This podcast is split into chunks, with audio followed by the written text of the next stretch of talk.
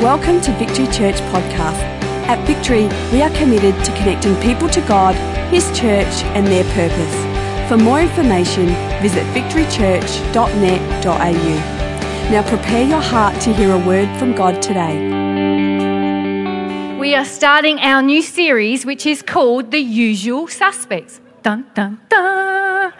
Someone said to me, Is that like the book? And I was like, I didn't know there was a book. I did know there was a movie. Um, but the text for our series is found in James chapter 4.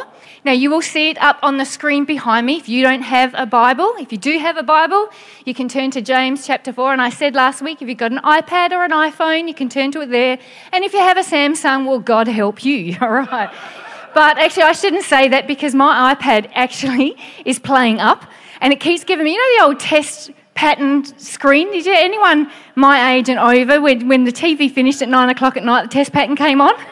well, my iPad's been doing that. So I actually have paper notes up here because I'm not that full of faith in case this thing dies. So I think it's a payback for paying out all the um, Android and Samsung holders last week. So, anyway, have you found James chapter 4? If not, you can look up behind me. So, James chapter 4, verse 1 says this What causes fights and quarrels among you? I know what you're thinking. Don't nudge, don't look at the person next to you. It says, Don't they come from your desires that battle within you? And I don't know if you're like me, but I often look to external things to explain why my life has taken a turn for the worse. I look to the things externally, things that are outside, events and happenings that happen to me when, when, I can, when I find myself in that position, I'm sitting on the side of the curb, I'm kicking dirt and I'm saying, eating worms and saying, nobody likes me, this has happened and this is what I've done, how did I get here? I often look at external things, things that happen to me. But this scripture tells us that it's not what happens to me, but it's what is happening in me. And perhaps you're like me and you sit there and say, you know what? I struggle with my temper. You know, people just annoy me to bits. Whenever they do things, I just find myself flying off the handle. I have no grace for these situations. And maybe you've just decided that, you know what, that's because I was bullied when I was younger. Or maybe you're here and you know what, you have a struggle with money. You're not generous. In actual fact, we may call you stingy and you just have this concept of, you know, it's mine and I'm not going to, I've worked hard for it, I'm not going to share, it's mine. And you've reasoned it away by saying, but you don't understand, when I grew up, we had no money, so it's, it's kind of part of my psyche and who I am. Or maybe you are the kind of person that you just keep going through friendships and relationships, and nobody seems to be able to understand you. Nobody gets on well with you. You, you know, everyone always has a problem. You're easily offendable. And you write it off to the fact that, you know what, but if you had walked through the situation, circumstance, I was abandoned when I was young, I was betrayed by somebody, and we reason it out that it's external events that happened to me. Now, I put a pause on that because I do understand that external events can have an impact on us. I'm not diminishing that. But my Bible tells me it's not so much the external things that dictate what happened to me. James chapter 4 is telling me, actually, no, Kath, it's what's going on in here that determines. And I love what the Passion Translation, how it, it refers to this. It says, doesn't the battle begin inside of you as you fight to have your own way and fulfill your own desires? So it's not about whose fault is it, because the answer is yours. It's your fault. It's not what happens to you, it's what ha- is happening in you. Now, maybe you've heard the phrase, the usual suspects, and not in the fact because it's a movie or a book. But what it refers to is it refers to the people or the things that you would be, expect to be involved or present in a certain situation. For example, let's say somebody has a heart attack. Once they've gone to the doctors and they've sorted that out and they've worked it through, the doctors are always looking for the cause. Okay, what brought this event on?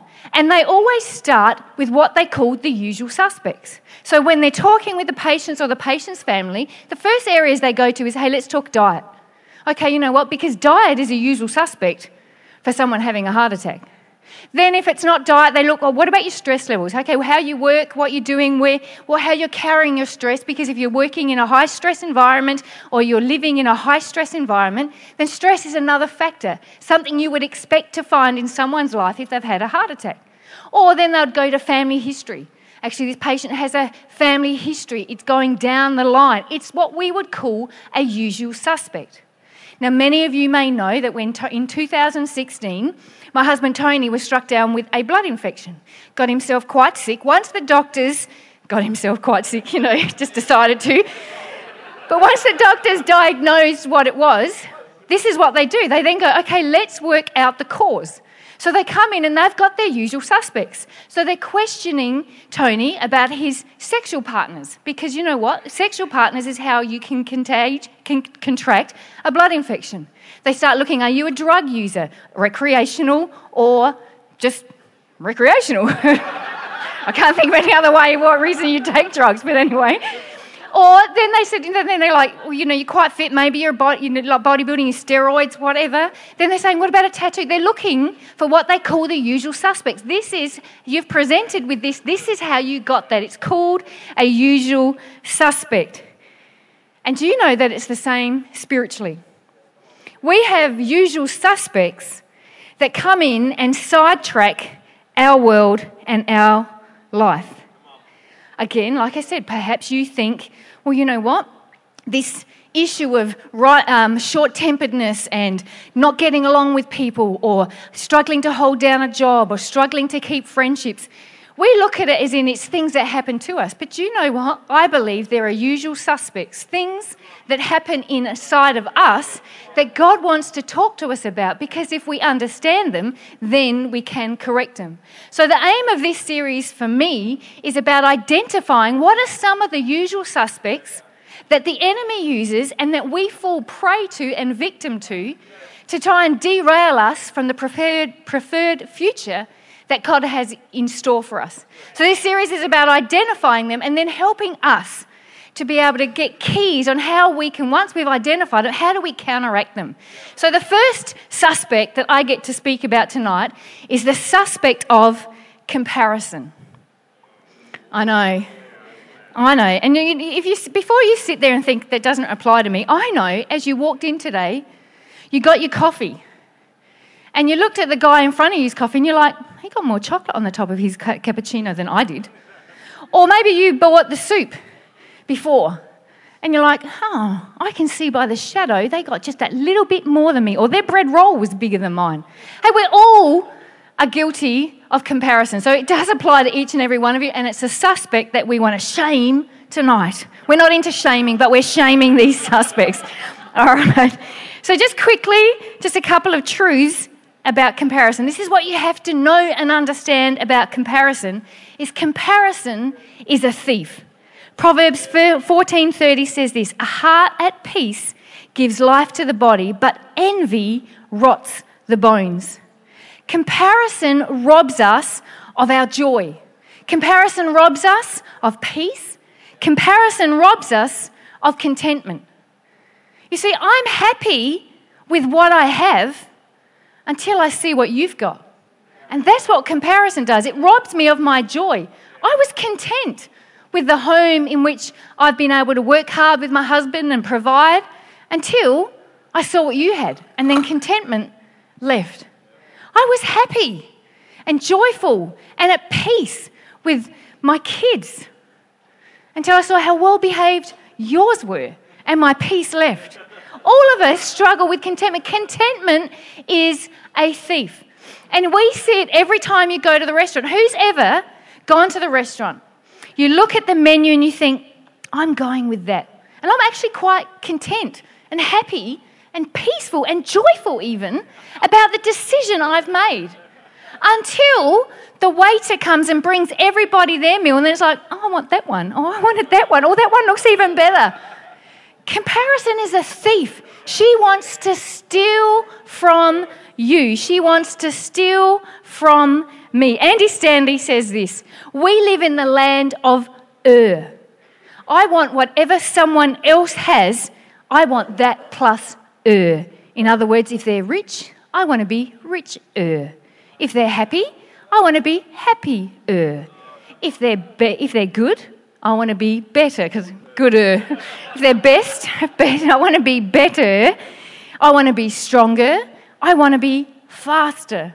I love it. Craig Groeschel goes, no, no, no, we don't live in the end. This, and this is just a prime example of what I'm going to say in terms of comparison. We don't live in the land of Ur. He says we live in the land of Est. I want to be the happiest, the bestest, the strongest, the fastest, the richest. Comparison is a thief. The fastest way to kill something special is to compare it to something else. Where comparison begins, contentment ends.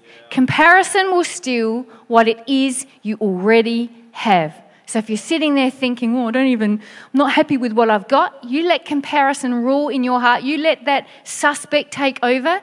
He's going to rob you of what it is you already have. So comparison is a thief. Another fact about comparison is comparison is bias. You see, comparison doesn't fight fair because when we compare, two things happen. We either feel inferior or we feel, feel superior. See, when I compare what I don't have to what you have, I feel inferior. Well, it's not fair. You've got all this and I don't. I feel inferior instantly. And when I compare what I do have to what you don't have, I feel superior.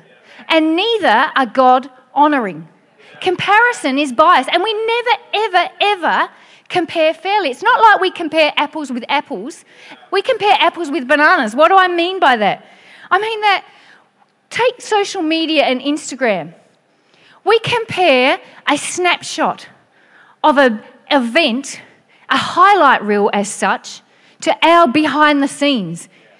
So I look, you scroll through um, Instagram and you see this beautiful family shot. They're always wearing the denim pants, the crisp white shirts, and they're all smiling. They look Christmas card perfect.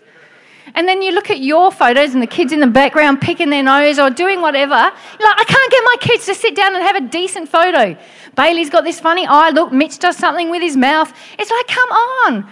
But I, because I'm in the behind the scenes, I'm seeing what's going on, and I'm comparing that with a photo that I'm scrolling through on Instagram. Now, I don't know that it took a thousand shots for them to get that shot. There's 27 different filters on there, and in actual fact, they photoshopped kids in that aren't even theirs. I don't know. But that's what comparison will do. It's bias, it's not fair, it doesn't fight fair. And we can often, I never compare what I have with what you have. I always compare what I don't have with what you have. It's not fair. Comparison is bias. 2 Corinthians chapter 10 verse 12 says this, "We do not dare to classify or compare ourselves with some who commend themselves when they measure themselves by themselves and compare themselves with themselves. They are not wise." I like wise but is a, from the Greek word sophos, which means enlightened sharp, or bright. What that scripture is effectively saying, what God is saying to us, is that when you compare yourself, you're not enlightened, you're not sharp, and oh, by the way, you ain't bright. and if you think that's funny, listen to this. I just went through the um, different translations. The, ter- the Passion Translation says, instead of not they are not wise, it says, what self delusion.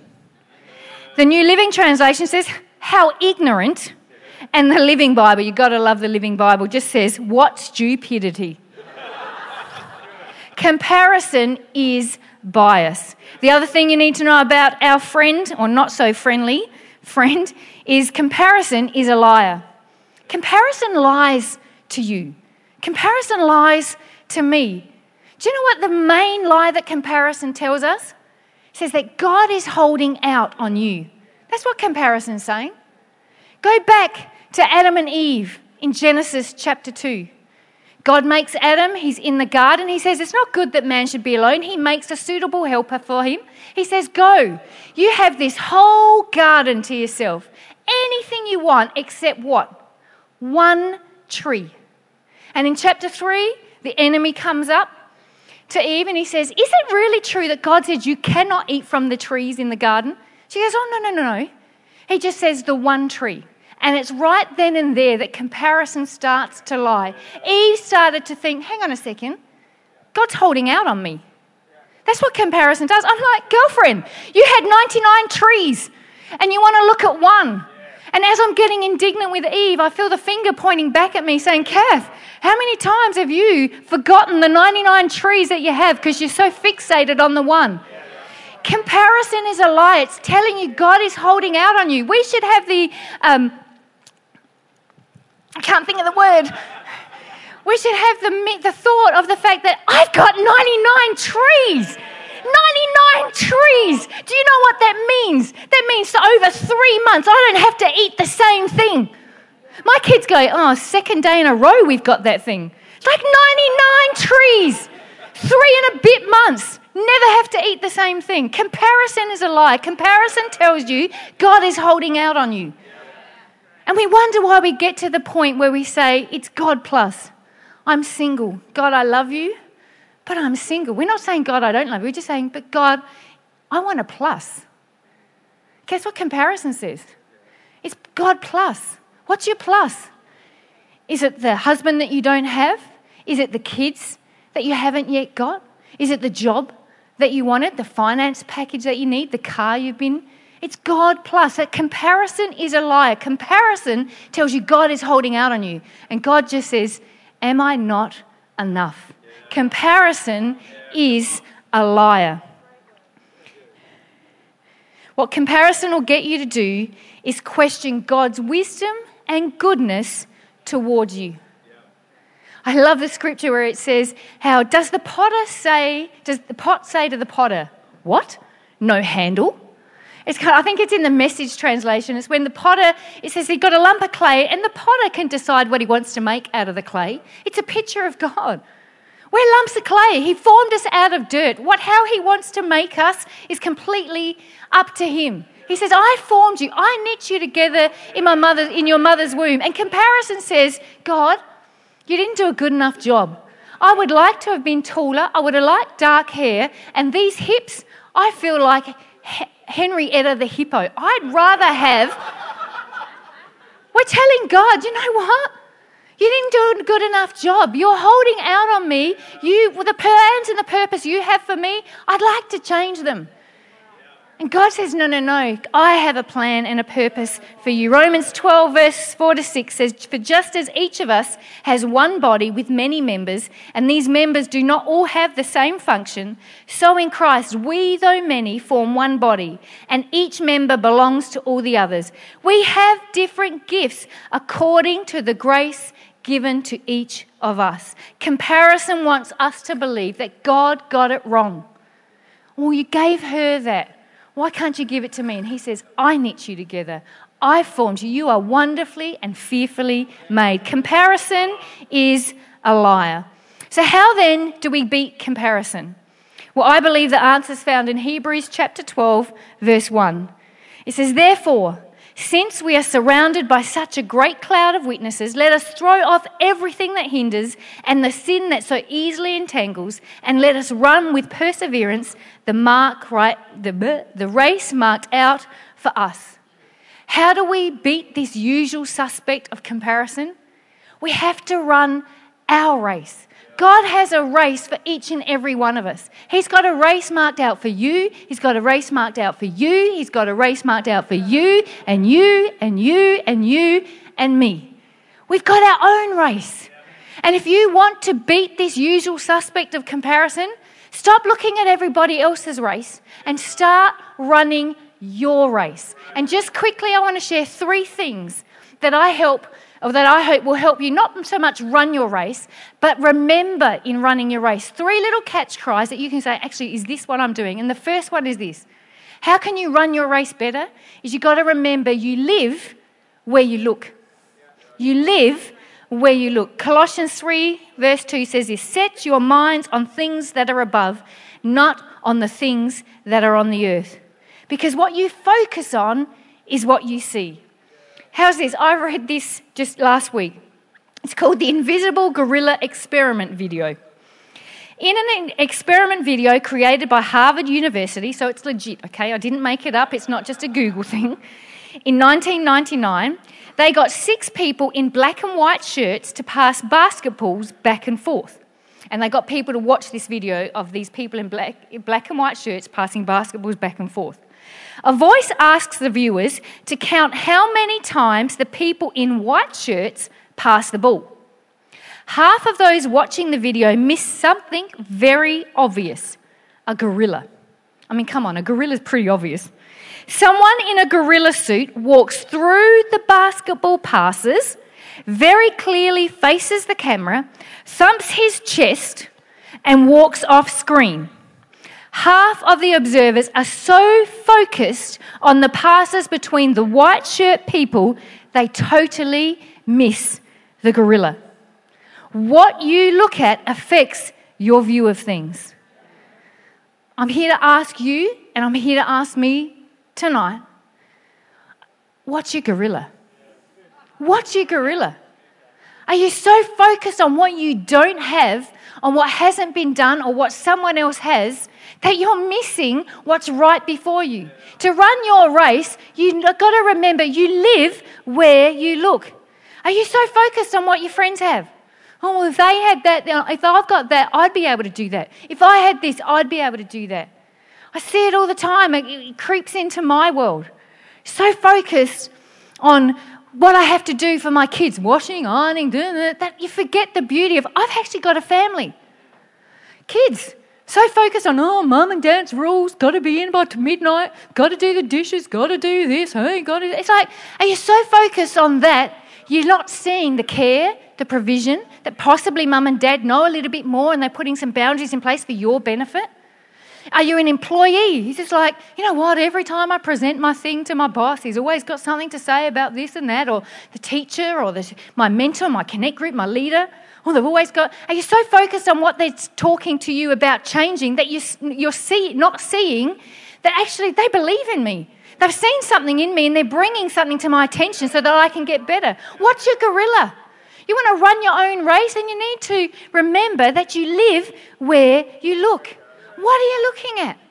Hey, I, social media has its advantages. But sometimes I'm overly concerned of it's too much more than negative. We're so busy filling our lives with what everybody else is doing on social media. And then we wonder why we got all these battles and things raging within us because comparison has just reared its ugly head and we're feeding it. We keep looking at it. Oh, but if I had that and if I had that, I'm going to, how many times people are in debt? I'm going to go buy a new car. I'm going to, because they got one, I can get one. They may be able to get one, but you might not be. But you live where you look. We've got to start looking in the right places. Are you looking at social media, magazines, your friends, or are you looking at God's word?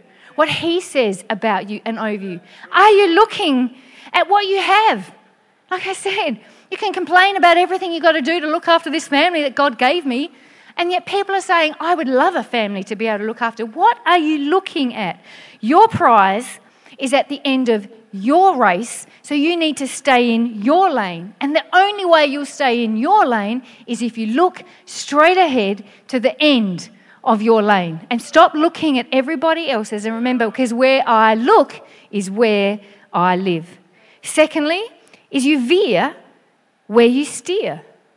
Proverbs 23 7 says this For as he thinks in his heart, so is he.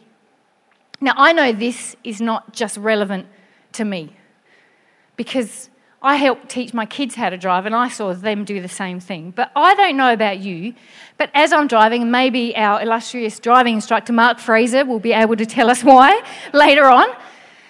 But you know, often you're driving and you want to change lanes. So you put the indicator on, you go to look, but I know it's not just me, all right? And I know it's not just because I'm a woman and a Christian driver, okay? But invariably, you put your indicator on. I think about changing lanes. When I look back, I've already steered because my brain is thinking changing lanes. My hands have turned the wheel, and I'm already veering into the next lane because you veer where you steer. And that's what comparison does to us. And we have to start thinking about what we think about. Because what we think about, so I'm thinking about changing lanes, and because I'm thinking about changing lanes, I'm already steering, and where I'm steering, I'm already veering to. And we do it in a car, but I'm telling you, we do it in life. And if you want to run your race well, then you've got to remember I steer, I veer where I steer. So where I steer is all important. We need to watch what we think about because what you think about outworks in your life. If you're forever thinking, well, I'm no good and I'm not this and I'm never amount to much and I, well, you know what? That actually will come to pass in your world, not because it's true, because it's what you think. Because what you think about is what manifests. As a man thinks in his heart, so is he. What you think about directs what you do. So you might not be silly, but if you keep thinking that you're silly, you'll probably end up doing silly things because what you think about is steering where you're going, and where you steer is where you veer. So you've got to watch your thought life. The scripture says, take captive every thought and make it obedient to Christ. I'm not saying you won't have those thoughts, it's what you do with it. Are you going to let those thoughts steer you this way and then veer your life off? Or are you going to say, no, you know what? Those thoughts are there, but I'm going to take captive, I'm going to make them obedient to Christ. I'm going to choose to hold the steering wheel straight. I'm going to stay in my lane. Keep your thoughts positive. Think about your gifts, your talents, your assignment. We're all different. I read that earlier in the scripture. God's created us all. We work in a body together. We all have different parts. The thumb can't say to the finger, I don't need you. Because the thumb doesn't really get into the ear like the little finger does, or up the nose. It just, you just can't survive that way. God's made it like that. Oh, don't pretend you don't do that. Come on. It's like my, I watch my kids, they bite their toenails with their, they can get there. I'm like, how do you get your feet up there? I don't tell them off. I'm like, jeepers, I wish I could do that. anyway, off point. Think of your gifts and talents and assignment. I love this. 1 Corinthians 3, verses 5 and 8 says, The Lord has assigned to each his task, and they will be rewarded according to their own labour. It's not about what the person next to you is doing. It's about the task you've been assigned to do. How are you thinking about that? How are you outworking that? You won't stay in your lane if you're thinking about everybody else's race and you're thinking about the wrong things. And here's the thing believe it or not, I used to do little athletics. And do you know how you get disqualified in a race? You step out of your lane. As soon as you step into someone else's lane, it's an instant disqualification. And you've got to remember, you veer where you steer. And if you're too busy thinking about everybody else's life, everybody else and what they're doing, you're going to veer off out of the preferred future that God has for you. I'm going to invite the band to come back up. And thirdly, just three things I just want you to remember is you reap what you speak. Proverbs 18:21 says this, the tongue has the power of life and death, and those who love it will eat its fruit. Our words have the ability to create. God, because we're created in the image of God, and God spoke things into being. He said, Let there be, and there was. And so we're creative beings, and God has given us the ability to create. We might not create universes like God did, but you know you do create your universe. We had a conference five years ago now, I think, she speaks. And the catch cry was, You frame your world with the words you speak. In other words, if you say, My life didn't right kind of turn out how I wanted it to be, I often say to people, What have you been saying over yourself? Because you frame your world. The box you feel you live in, you created that box. You frame your world by the words you speak. You reap what it is you speak. We need to watch our language. We need to speak positive, speak His promises. The song we sang before, You'll never fa- you've not failed me yet. I may feel like it's not quite what I wanted it to be. I might feel like I'm a bit confused as to where this is, but God, I remind myself and sing over myself, You've not failed me yet. Speak His promises, His plans. God, I don't get it, and I would like to have done that. I'd like to have been able to sing.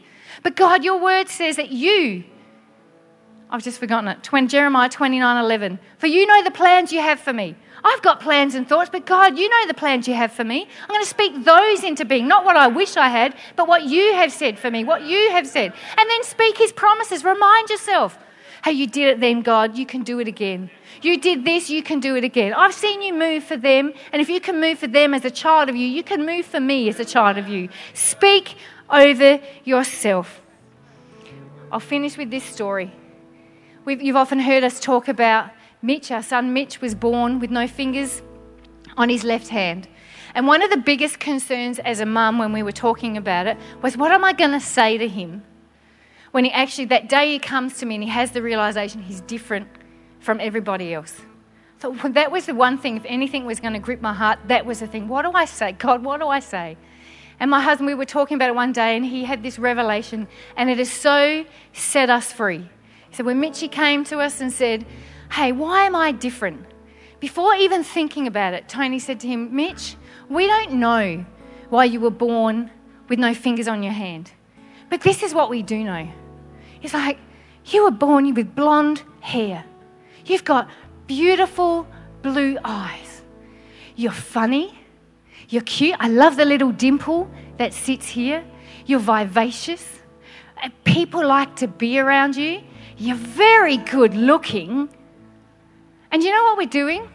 We're creating his world, a framework around him. I don't know why. I couldn't answer that. I could have said, well, actually, the doctor said, it doesn't really matter.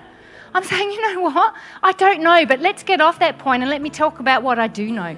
And there's lots of things you're going to find in life you don't know, but what do you know? Speak that over your life. You know, I, I did a bad thing. It was a silly thing to do, but I'm not silly. I just made a mistake.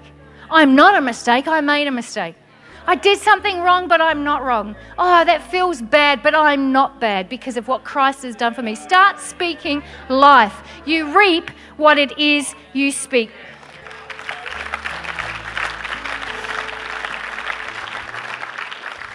Comparison wants to derail you and me from all that God has for us.